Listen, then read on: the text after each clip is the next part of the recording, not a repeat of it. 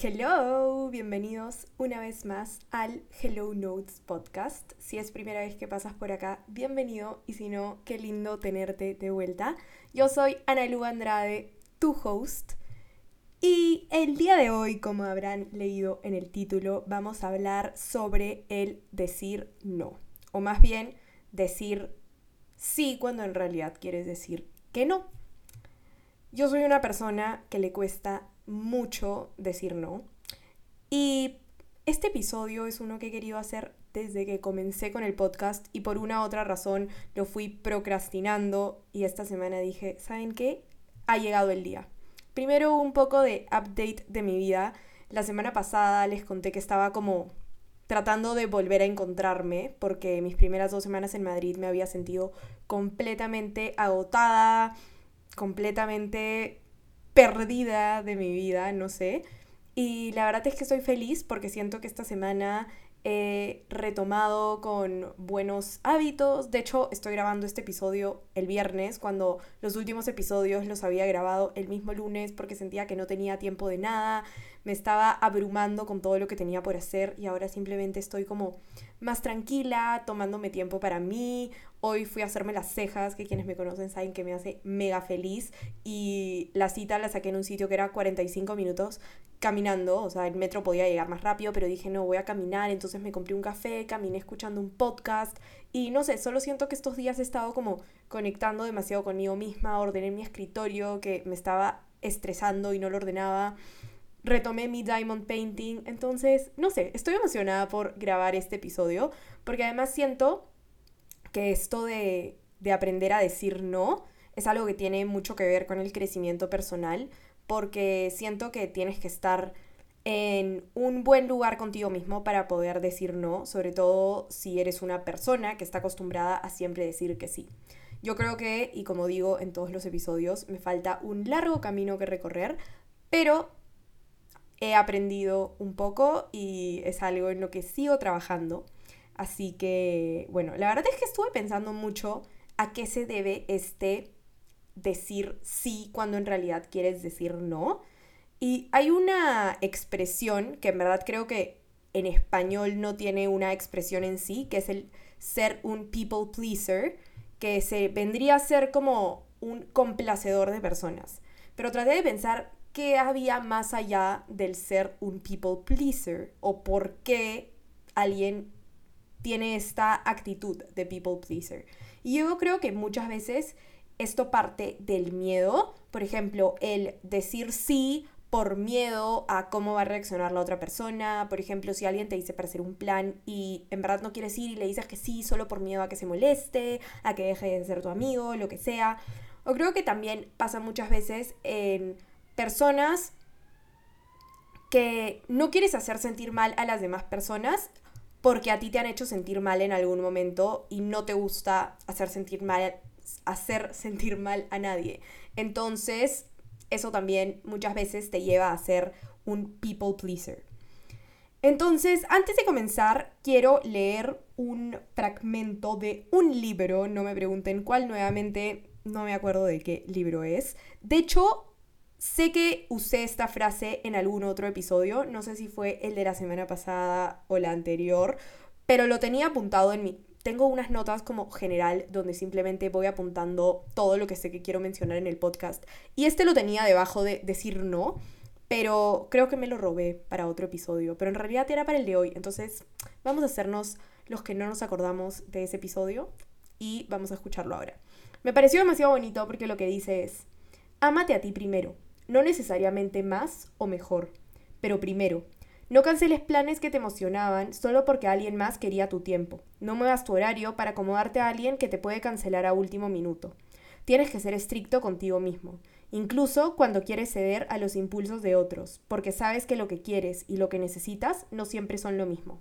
Le juro que cuando leí esto, que fue hace ya como un mes, no me acuerdo en qué libro, me chocó un montón porque yo siempre he sido de hacer esas cosas. De que digo, no sé, hoy voy a quedarme en mi casa o no, más que hoy voy a quedarme en mi casa, al contrario, no sé, hoy voy a hacer tal cosa, pero algo como yo, ¿no? Un plan mío, sea, no sé, ir a comprarme algo, ir a la peluquería, no sé.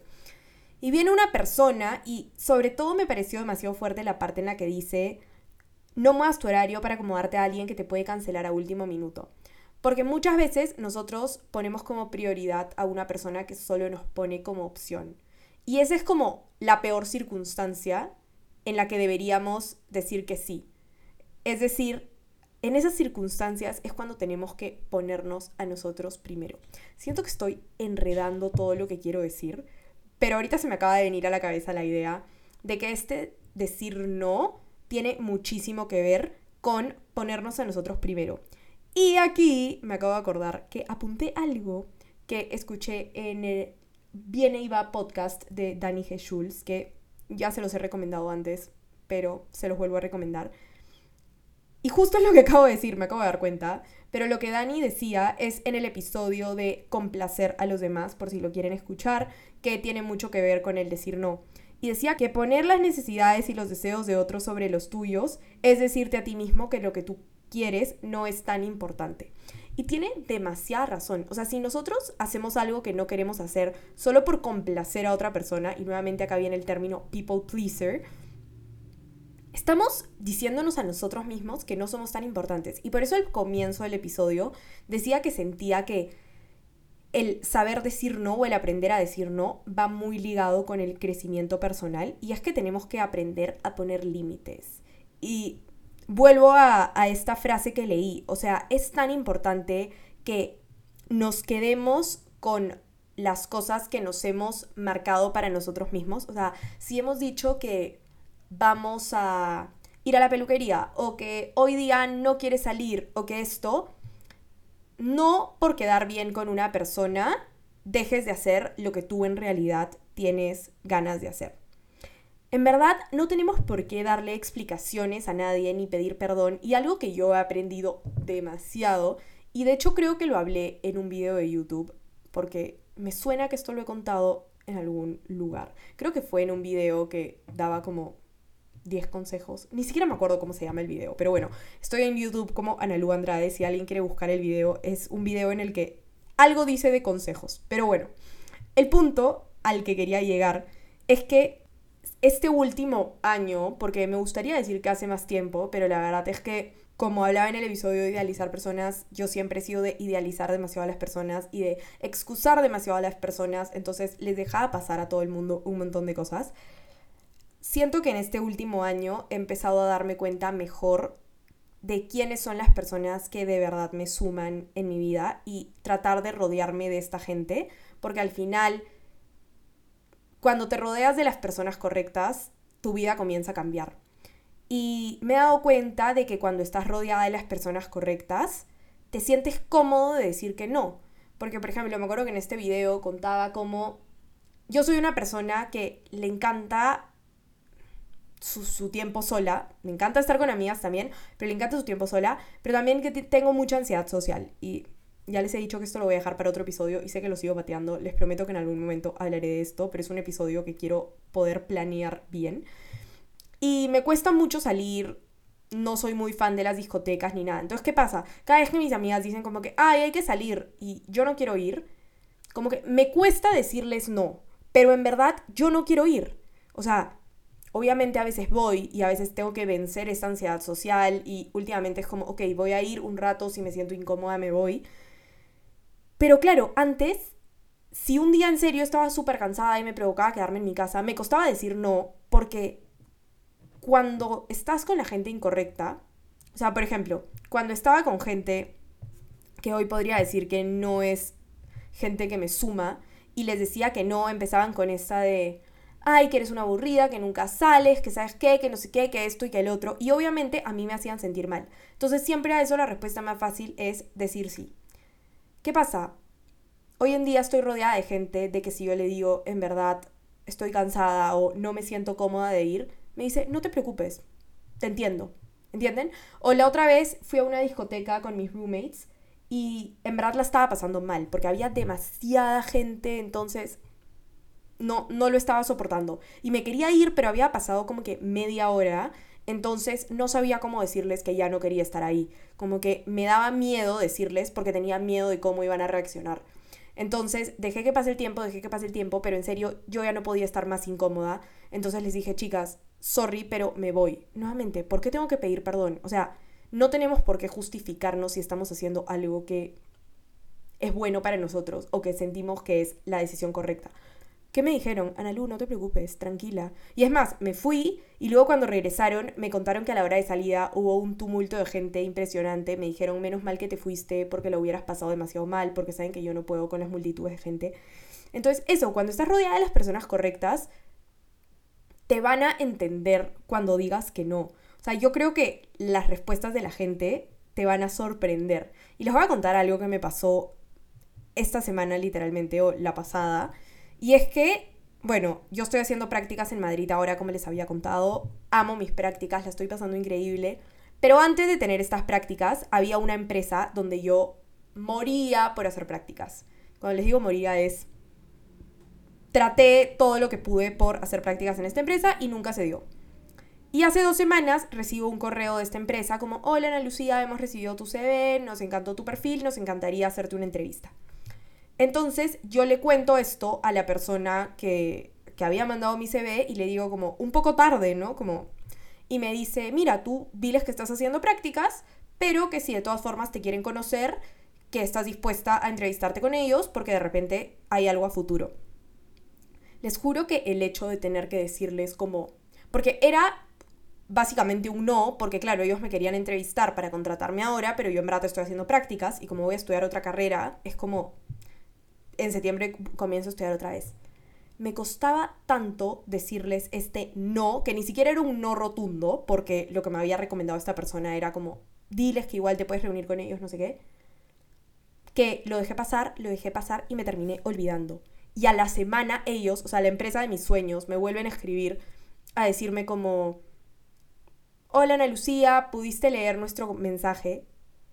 Me daba tanta vergüenza que literalmente, y espero que nadie de ahí escuche este podcast, o sea, no creo, pero que mi respuesta fue como, hola, me acabo de dar cuenta que nunca se envió mi respuesta. O sea, ¿qué tan grande era mi nivel de ansiedad de decirles no que hice, primero que no les contesté y que luego tuve que hacer esta mentira de, ay, no, eh, eh, acabo de ver que no se mandó mi respuesta. ¿Y saben qué es lo peor? Que cuando les contesté, me dijeron, o sea, yo les dije como que estoy haciendo prácticas ahora en tal empresa, pero en caso igual me quieran entrevistar, pero en opción a futuro, en verdad me encantaría trabajar con ustedes. Ana Lucía, en verdad tu perfil nos encanta, no, nos encanta, no sé qué, nos reunimos mañana. Me reuní con ellos y me dijeron, Ana Lucía, ya tienes prácticas para el próximo verano, en verdad te queremos en nuestro equipo, vamos a ver si te conseguimos unas prácticas part-time durante el año. O sea, imagínense lo que me hubiera perdido si no les hubiera contestado ese mail solo por el miedo de decir no. Y ni siquiera era decir no, porque era decir, un, estoy haciendo prácticas ahora, pero de repente podemos ver algo para futuro.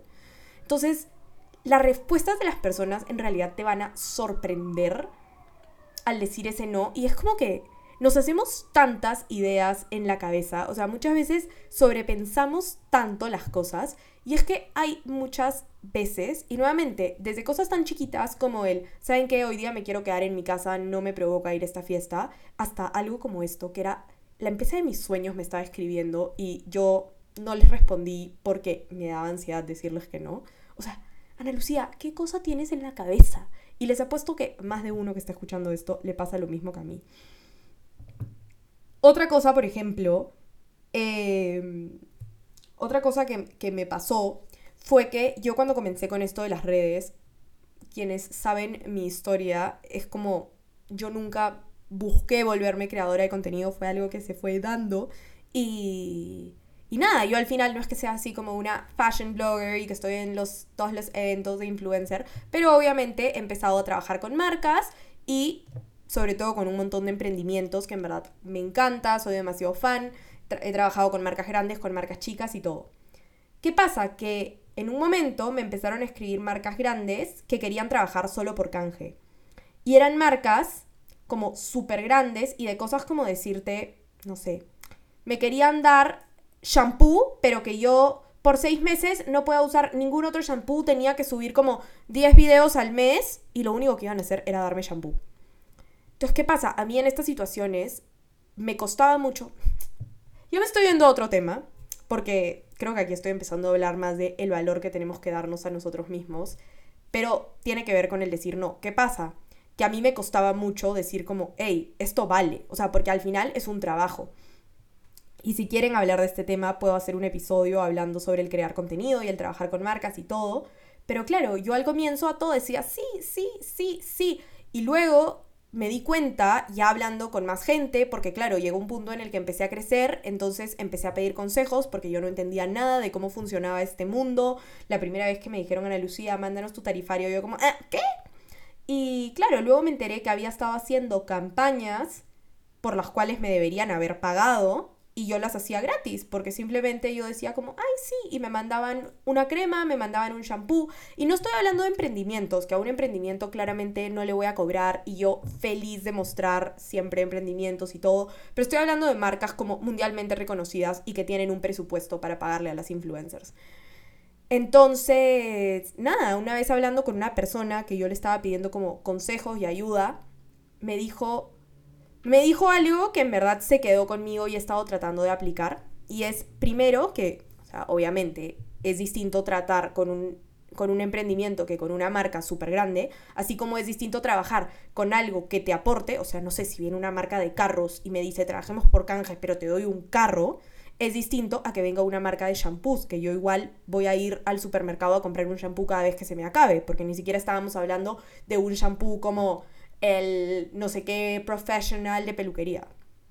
Entonces, em, algo que me dijeron fue, tienes que valorar tu trabajo y comenzar a decir no. Y me dijeron, es verdad que vas a perder varios contratos al comienzo por decir no. Pero ¿qué pasa? Que si no pones el límite ahora, nunca lo vas a poner y las marcas se van a seguir aprovechando de ti.